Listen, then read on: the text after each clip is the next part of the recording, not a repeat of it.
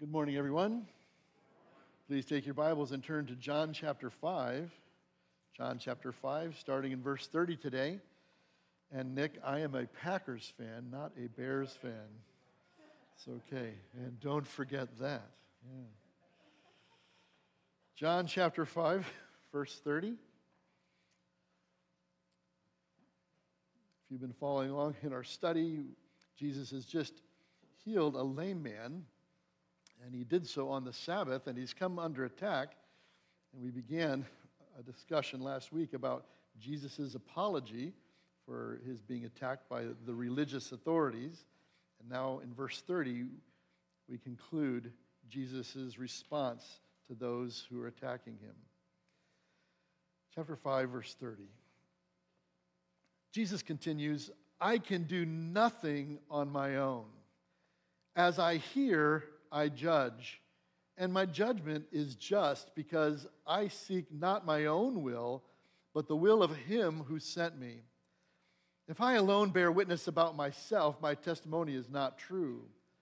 There is another who bears witness about me, and I know that the testimony that he bears about me is true. You sent to John, and he has borne witness to the truth. Not that the testimony that I receive is from man, but I say these things so that you may be saved. He was a burning and shining lamp, and you were willing to rejoice for a while in his light. But the testimony that I have is greater than that of John. For the works that the Father has given me to accomplish the very works that I am doing bear witness about me that the Father has sent me. And the Father who sent me has himself borne witness about me.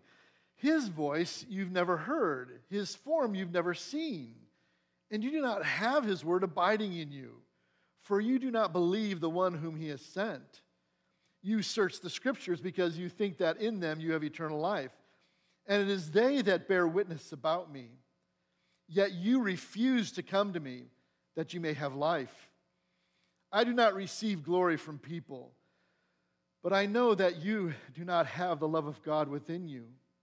I have come in my Father's name, and you do not receive me. If, if another comes in his own name, you'll receive him.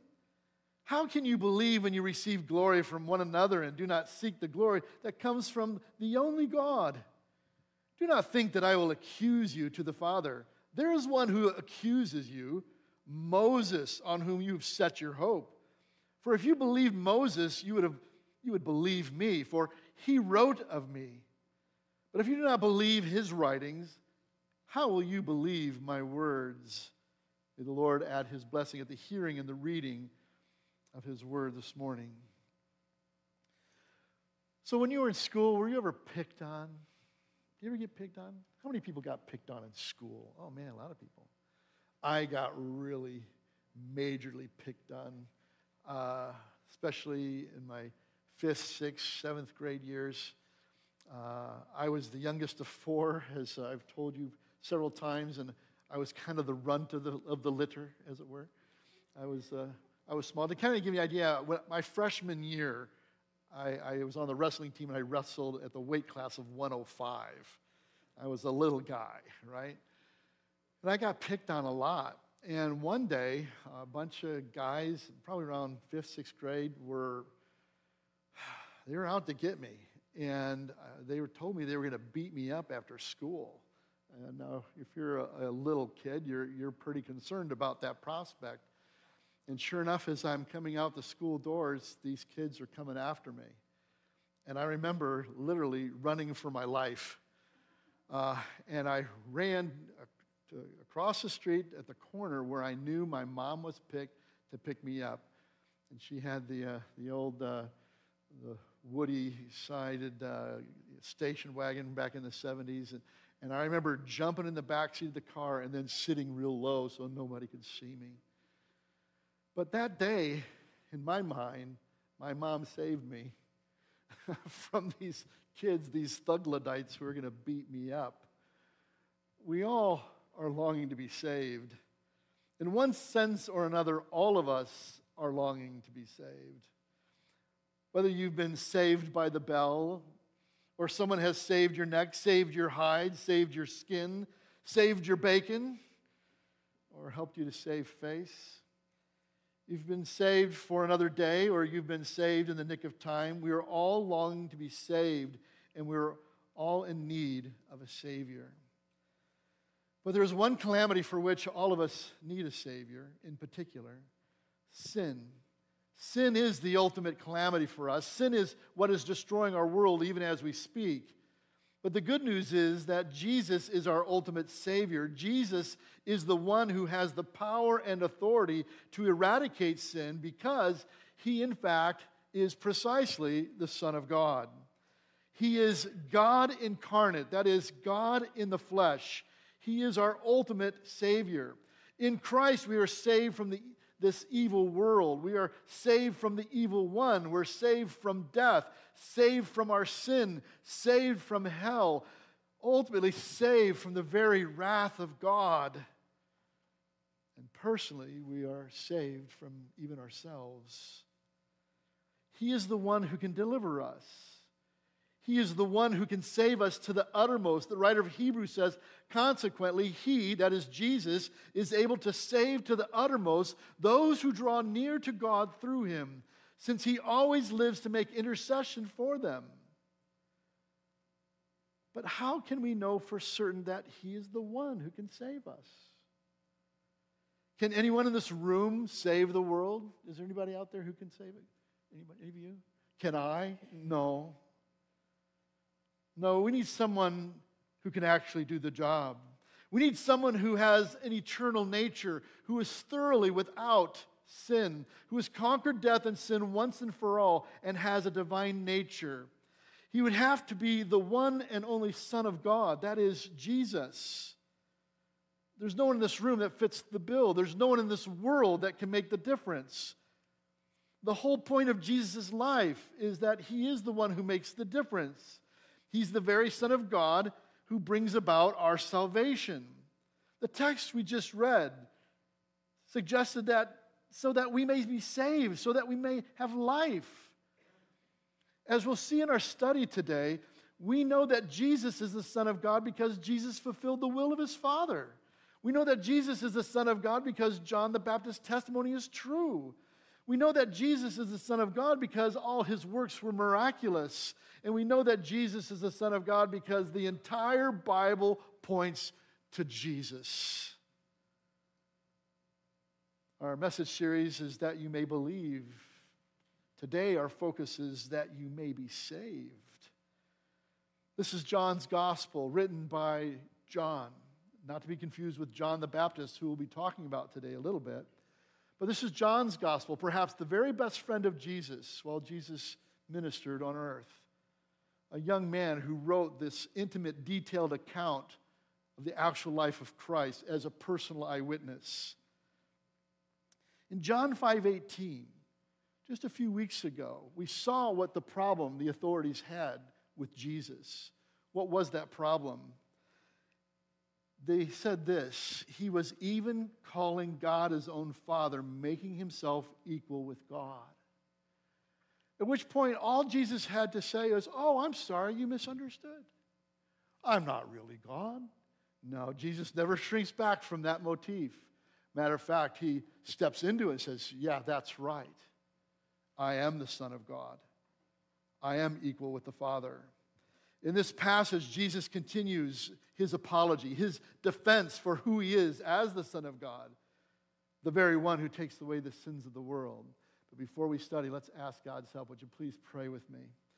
Our gracious Heavenly Father, as we turn, turn to your word this morning, we're longing to have access to truth truth about who you are and what you have said.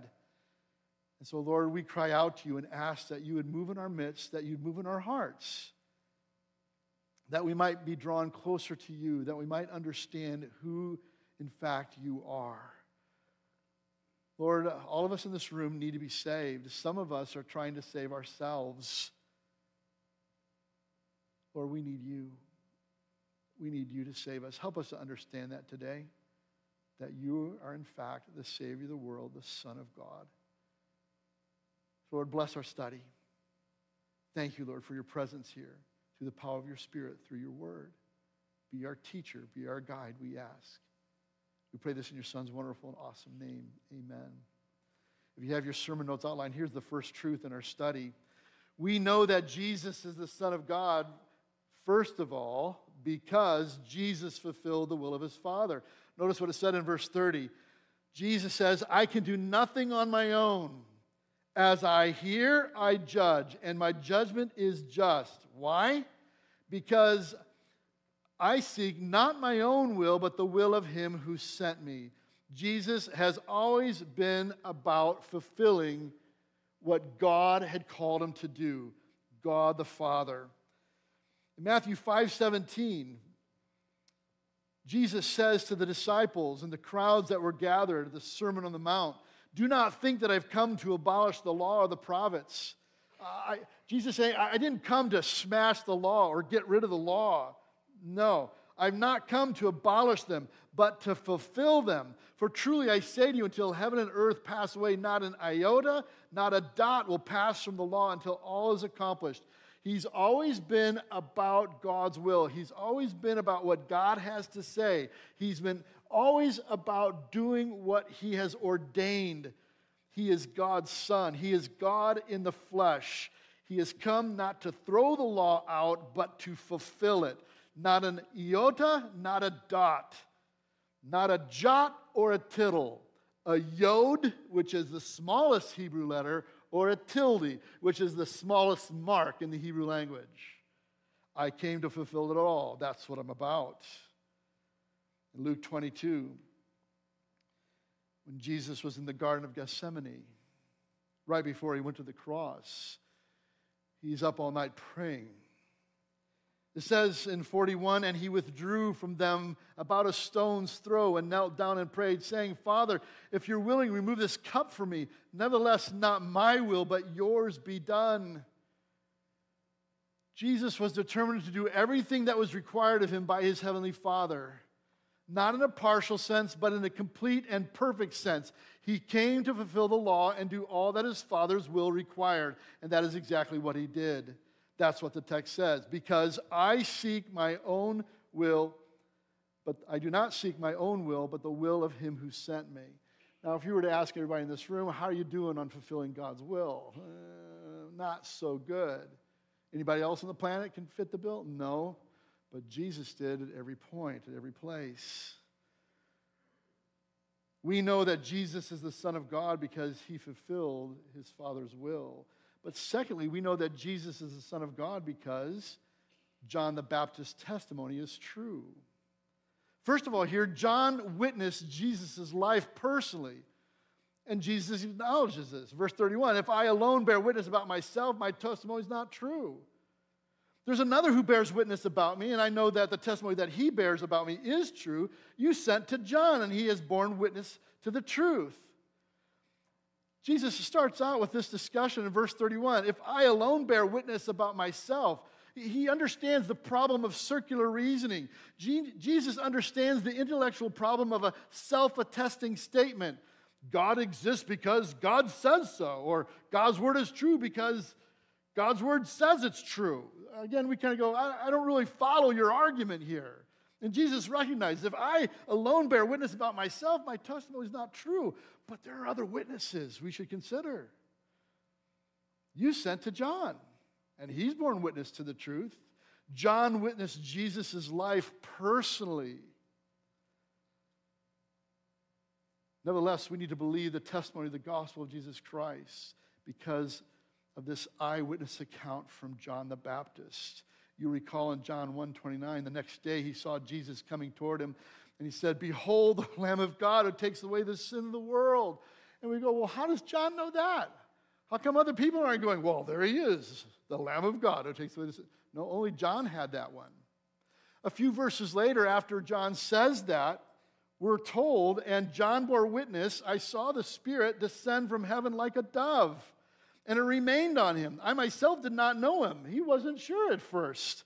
But he who sent me to baptize with water said to me, He on whom you see the Spirit descend and remain, this is he who baptizes with the Holy Spirit. And I've seen and have borne witness that this is the Son of God. John the Baptist knows who Jesus is. Why? Because God showed him who he was, that he is, in fact, the Son of God. That's a pretty remarkable testimony. Again, it's one thing for us to try to vindicate ourselves. I remember years ago, I was uh, working at a racquetball club, and uh, we only took uh, credit cards and cash because uh, the owner of this racquetball club got ripped off a few times with people writing personal checks. And this guy, you know, he's gonna, he starts writing me a check for his court fees, and I go, I'm sorry, we don't, we don't take checks. And the guy goes, Oh, it's okay, I'll vouch for it. we don't really care that you'll vouch for it. See, we don't listen to that, do we?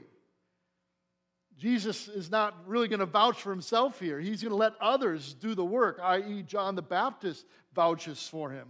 Behold, the Lamb of God who takes away the sins of the world. John witnessed Jesus' life personally. But secondly, John's testimony brought salvation. In verse 34, it says, not that the testimony that I receive is from man. In other words, Jesus understands that, you know, it's really not about what other men say about me, but John the Baptist has special credentials. But I say these things so that you may be saved. I'm giving you the testimony of John the Baptist so you can be saved because that's what John the Baptist's whole life was about. was about bringing about salvation. John the Baptist's father Zechariah prophesied regarding his own son, John the Baptist, after he saw a vision in the temple. In Luke 1 76, we see Zechariah's prophecy, and you, child, will be called the prophet of the Most High. That's who John the Baptist was. He was the prophet, prophet of the Most High. Who's the Most High? Jesus is. For you will go before the Lord to prepare his way. For what purpose? To give knowledge of salvation to his people and the forgiveness of their sins. I'm giving you this information about John vouching for me so that you can be saved because that's what John's ministry is completely about to give knowledge of salvation. And this is exactly what John the Baptist did. He offered salvation through the forgiveness of sins. In Mark 1 4 through 5, John appeared baptizing in the wilderness and proclaiming a baptism of repentance for the forgiveness of sins. And all the country of Judea and all Jerusalem were going out to him and were being baptized by him in the river Jordan, confessing their sins. That is our ultimate problem. I mentioned it earlier. It's sin. We need someone to deal with it. That's Jesus. And here's John the Baptist saying, That's the one. That's the guy. The very Lamb of God who takes away the sins of the world. John's testimony brought salvation. But thirdly, here, John's testimony brought light. Verse 34, Jesus goes on, He was a burning and shining lamp John the Baptist was a burning and shining lamp. And you were willing to rejoice for a while in his light. You all enjoyed that for a few minutes when John showed up. Matter of fact, all of Jerusalem's going out to him. The scripture says that John's testimony was so amazing that all Jerusalem was going out to the wilderness to be baptized. And so much so, the authorities in Jerusalem were like, hey, what's going on with this guy? And he went out to interrogate him.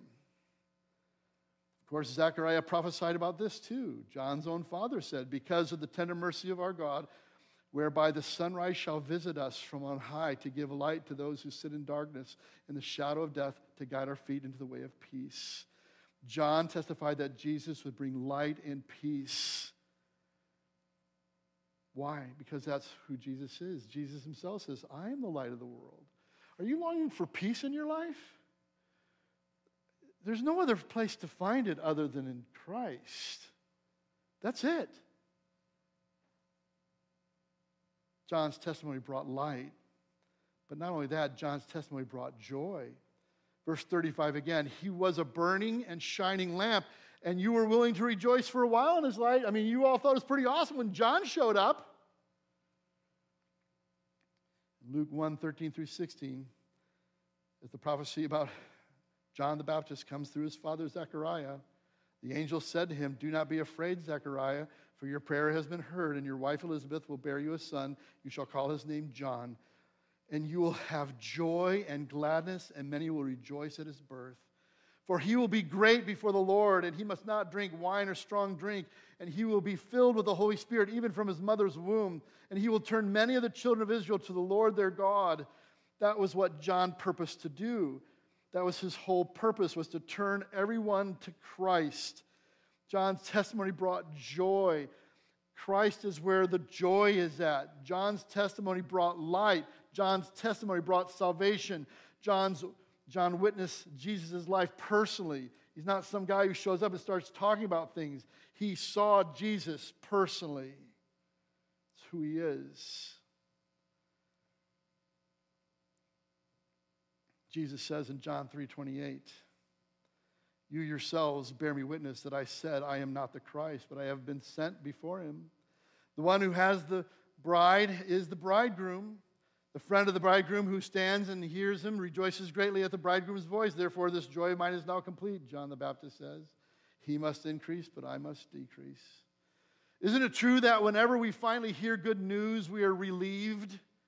We're relieved when we hear that the surgery went well, or that no one was hurt in the accident, or when we learn that the tumor isn't cancerous, or when the mortgage finally goes through, when we finally pass the class, when we finally receive the diploma, or we finally drive off the lot with the new car, or pass the driving exam, or we finally hear the cry of a, a newly born baby. John's testimony brought Jesus. John's testimony about Jesus brought about joy. Finally, the Savior is here. It's all going to be all right. It's all going to be okay. That's who Jesus is to us. He's the joy bringer. Thirdly, here today, we know that Jesus is the Son of God because all of his works were miraculous. Look at verse 36. But the testimony that I have is greater than that of John. So, yeah, John the Baptist witnesses who I am. He's a witness. He saw my life firsthand. But I've got another testimony about who I am, Jesus says, one that's greater than John's testimony. For the works that the Father has given me to accomplish, the very works that I am doing, bear witness about me that the Father has sent me. And you can kind of wonder what work is he referring to here? Well, he just healed a lame guy, a guy who couldn't walk, and now he's walking. Have you noticed the work? There's a guy who couldn't walk who's walking now. These are the works that the Father's given me. In John 3, Nicodemus recognized that there was something special about Jesus because of the things he was hearing about Jesus.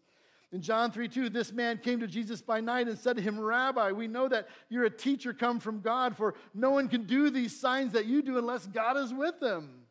Up to this point, Jesus only turned the water into wine up in Cana.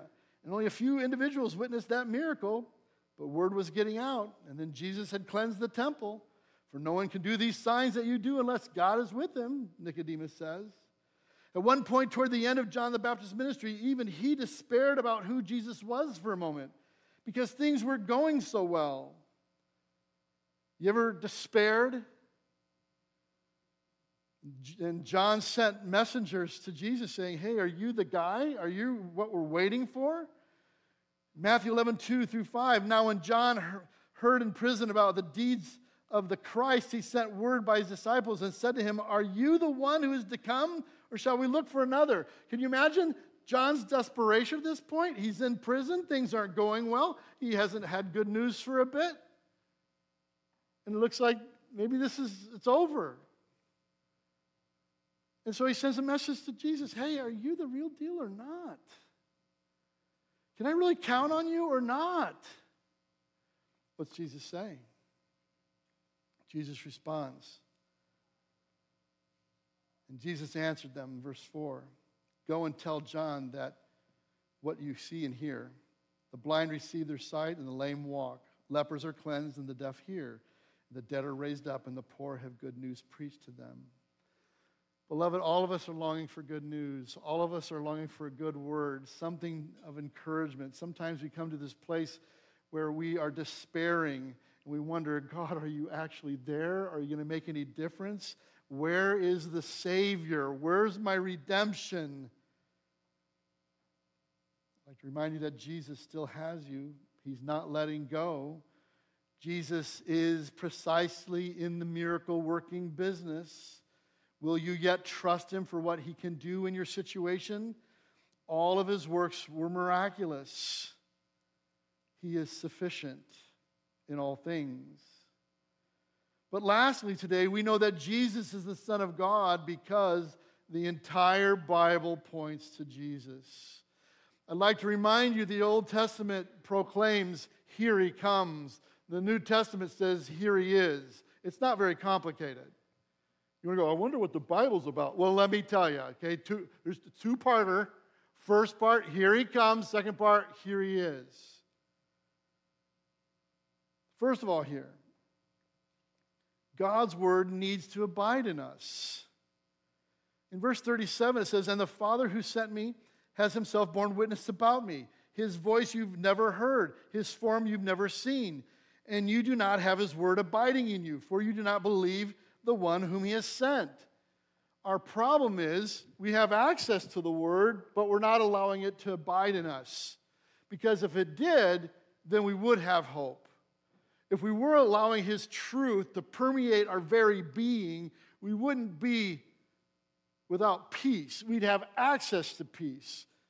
Doesn't mean we're not going to have difficulty. We're going to have difficulty. We're going to have problems. Welcome to life. Welcome to a, a fallen world. But with access to His Word abiding in you, we now have the strength, the power, the information we need to overcome the world. We know that Jesus is the Son of God because the entire Bible points to Jesus. Are you abiding in His Word? the Bible. Now, by the way, throughout this last portion of this whole defense that Jesus is making in John 5, there are several indictments that Jesus is making against those who are challenging him. And here was the first one You do not have his word abiding in you. And so the challenge, by way of a point, is maybe we should make sure God's word is abiding in us. 1 John 5:10 Jesus says, Whoever believes in the Son of God has the testimony in himself. Do you have the testimony of Christ within you? Whoever does not believe God has made him a liar because he has not believed in the testimony that God has borne concerning his Son. And this is the testimony that God gave us eternal life, and this life is in his Son. Whoever has the Son has life. Whoever does not have the Son of God does not have life. Any questions? This is not complicated.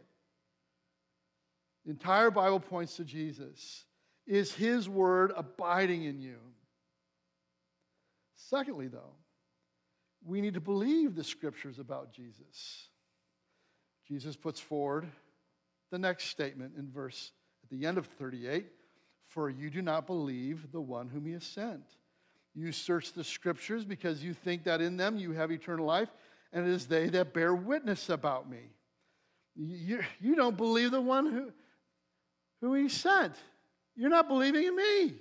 That's the problem. Recall on the road to Emmaus, after the resurrection, Jesus is walking along with a couple guys who didn't recognize him. People go, Well, how come they didn't recognize him? I'm pretty sure they were there. They saw the crucifixion, they saw how dead Jesus was. And you just really, you know, after you see a dead person, you don't expect to, you know, find them on the way walking anywhere. You don't expect to see the dead person you know, at the mall or at the restaurant or anywhere. You, you don't expect to see a dead person walking around, so they don't recognize him. One of my favorite lines in that whole passage, as he's walking along, listen to them, and he asks them a question. So, you know, basically, what are you talk, talking about? Well, didn't you hear about what happened, you know, with Jesus? And Jesus is, what things? You know, what? what? just begging. I mean, it's a hilarious question because he's, he's Jesus. And, well, it's about Jesus, the Christ. How could you be in Jerusalem not know anything about this? Yeah, well, I know. Just testing you, just checking you out. At the very end, he pops the lid and reveals himself to him.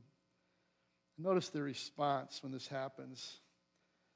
He said to them, O foolish ones and slow of heart to believe all that the prophets have spoken. All the prophets? Yeah, that's the Old Testament. Was it not necessary that Christ should suffer these things and enter into his glory? And beginning with Moses and all the prophets, he interpreted to them in all the scriptures the things concerning himself. What's the whole Old Testament about? Jesus. Oh, he was that about something else? No, that's it. The entire, the entire Bible points to Jesus. God's word needs to abide in us. we need to believe the scriptures about Jesus. But thirdly, here, we need to come to Jesus. And this is the third indictment. Verse 40 Yet you refuse to come to me that you may have life. Stop refusing him. How many times have you been invited to come? And he said, Later. Not right now. I, I, I got stuff I want to do. Do you want to find your life? Jesus says in Matthew 11, Come to me, all who labor and are heavy laden, I will give you rest. Remember that peace we're talking about? That's where the, the peace is. Take my yoke upon you and learn from me, for I am gentle and lonely in heart, and you will find rest for your souls. For my yoke is easy and my burden is light. Won't you come? Yet you refuse to come to me that you may have life. Here's Jesus going, Look, I've got life for you. Come on. No, I don't think so. I got a different way of doing this. How's it working for you? Probably not very well. In Revelation, the Spirit and the bride say, Come. Let the one who hears say, Come. Let the one who is thirsty come. Let the one who desires to take the water of life without price, oh, won't you come? Come to me, Jesus says. We need to come to Jesus. But fourthly, here, we need to seek after the glory of God. It's very easy for us to seek glory from each other, or glory just for ourselves. Jesus goes on in verse 41 I do not receive glory from people. That's not why I'm here. But I know that you do not have the love of God within you. I've come in my Father's name, and you do not receive me. If another comes in his own name, you'll receive him. How can you believe when you receive glory from one another and do not seek the glory that comes from the only God? Fourth indictment you do not have the love of God within you. Why? If you did, if you had the love of God within you, you would have received me by now. The problem is we're often seeking after the wrong things, aren't we? But we need to seek after the glory of God. John 1:14, the very beginning of our study, and the Word became flesh and dwelt among us, and we have seen his glory. Glory as of the only Son from the Father, full of grace and truth. This has been the premise from John's gospel from the very beginning. We're talking about Jesus who demonstrates the glory of God. Recall the transfiguration. Peter, James, and John saw Jesus' glory firsthand.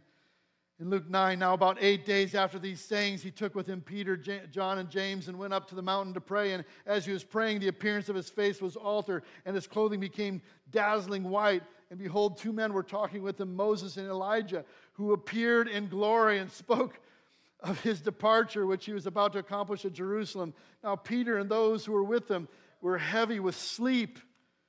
But when they became fully awake, they saw his glory and the two men who stood with him. And as the men were parting from him, Peter said to Jesus, Master, it is so good that we are here. Let us make three tents one for you, one for Moses, one for Elijah. Not knowing what he said. As he was saying these things, a cloud came and overshadowed them. And they were afraid as they entered the cloud. And a voice came out of the cloud saying, This is my son, my chosen one. Listen to him. He's the Son of God. Oh, that's right. And we can know with certain certainty that he is. Fifthly, here, we need to place our hope in Jesus. Again, we're glorying in, in, the wrong thing, and we have placed our hope in the wrong things. Verse 45 Do not think that I will accuse you to the Father. There's one who accuses you, Moses, on whom you've set your hope. You're hoping in the wrong guy. You need to be hoping in me, Jesus is saying. What are you hoping in? There are many people who've placed their hope in the wrong things. There just are. So every year, Kathy and I go down to Ohio for a few days about this time of year to go to the great Greenville, Ohio County Fair. And I get a few days away. There's, uh, Thursday night, Friday, and Saturday. And I hustle back here to be here for you.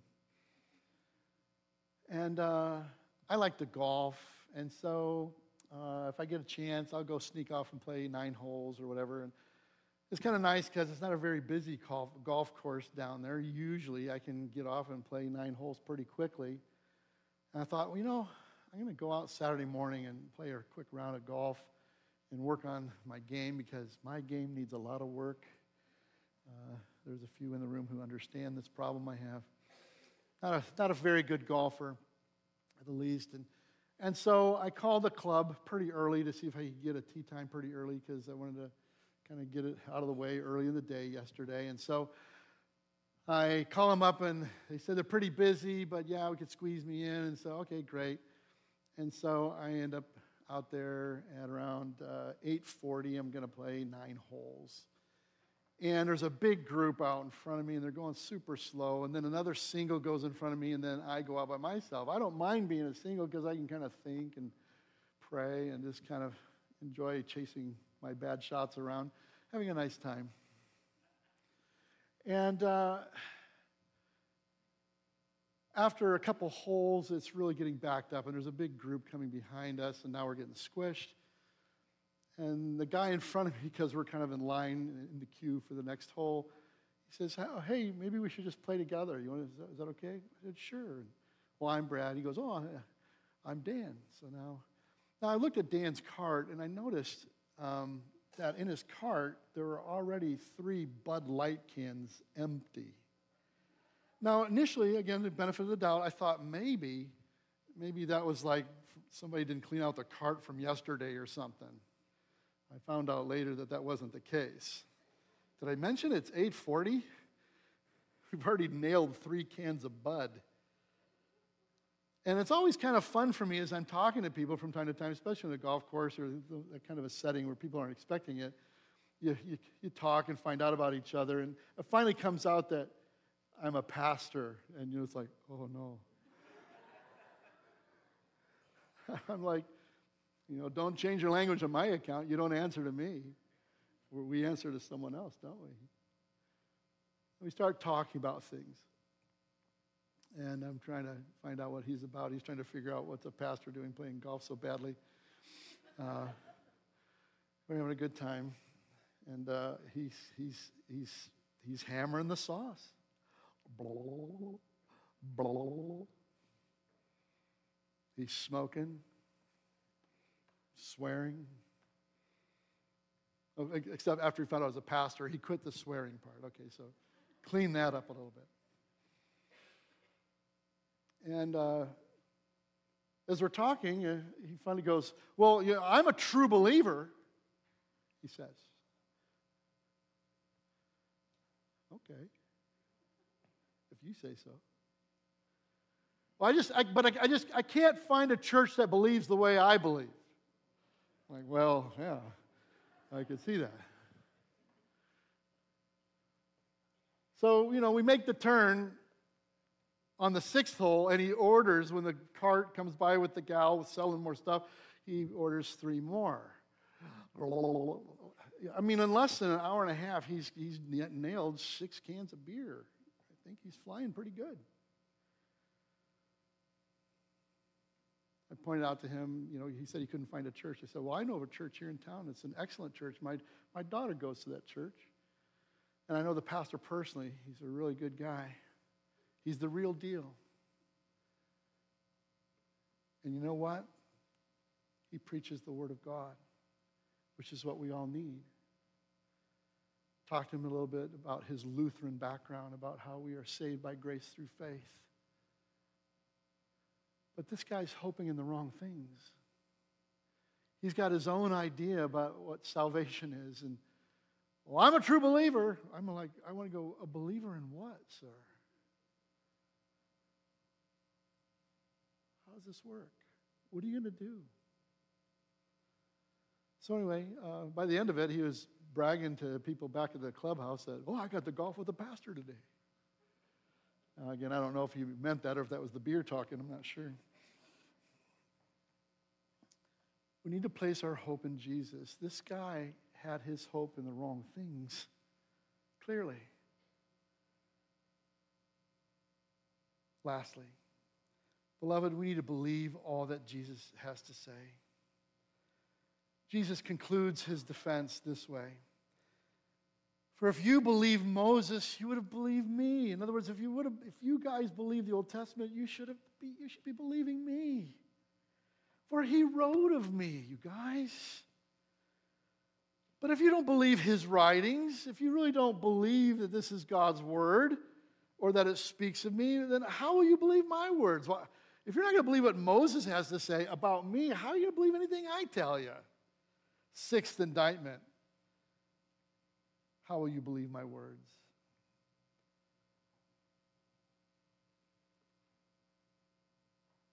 That you might be saved. You know, I love my mom, and I'm very thankful that she doesn't have to save me so often very much anymore from people who want to beat me up. And the reason I don't need her so much is because all I really need is Jesus. He is my ultimate Savior, and because I know that He is indeed God's Son, I know He has saved me to the uttermost. Beloved, we know that Jesus is the Son of God because Jesus fulfilled the will of his Father. We know that Jesus is the Son of God because John the Baptist's testimony is true.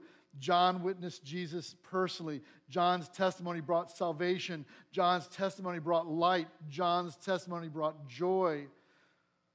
We know that Jesus is the Son of God because his works were miraculous. We know that Jesus is the Son of God because the entire Bible points to Jesus. God's word needs to abide in us. We need to believe the scriptures about Jesus. We need to come to Jesus. We need to seek after the glory of God. We need to place our hope in Jesus. We need to believe all that he has to say.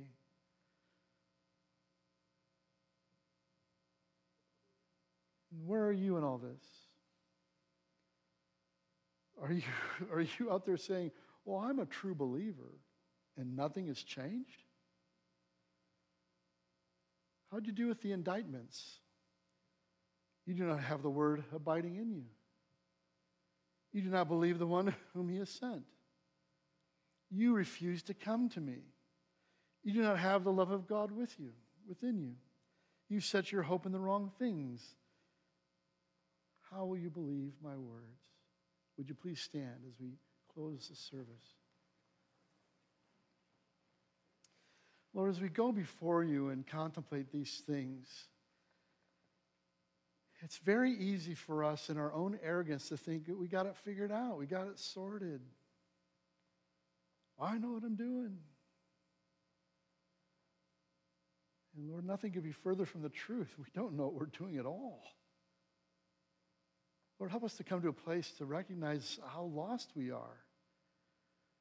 The man on the golf course didn't even know how lost he was.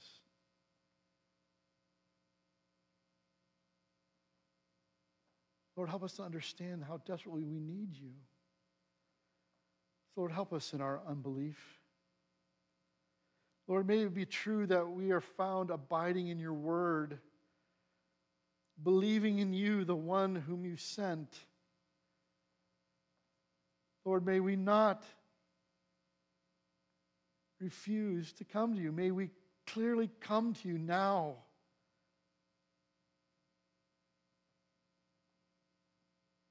And Lord, through that, may your love be in us, the very love of God, which you so long to pour out in our hearts and lives.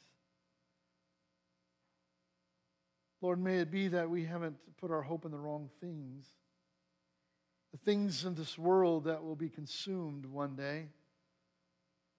But may we put our faith and trust in you and wait on you for your good pleasure, believing everything that Jesus had to say.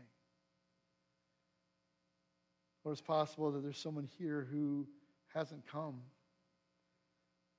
And that is my ultimate prayer today that they might come that they might be saved, that they might have life. Lord, may that be the case for everyone in this room that we have come, that we've been saved. So, Lord, continue to work your will in our hearts and our lives. And for those who desperately need you, Lord, I pray that even now we would turn to you afresh and anew, encouraged knowing that you have a plan for us, knowing that you've got us, that you'll never let us go. Even in the midst of our despair, you are there and you've got it. So thank you. Thank you for your word. Burn these truths into our hearts that we might not just hear them, but we might walk in them in reality. Thank you, Lord. Thank you for all that you've done for us. Thank you for your word. Help us to come. We pray all this in your son's wonderful and awesome name. And all God's people said, Amen. Thank you so much for coming. Have a fantastic week.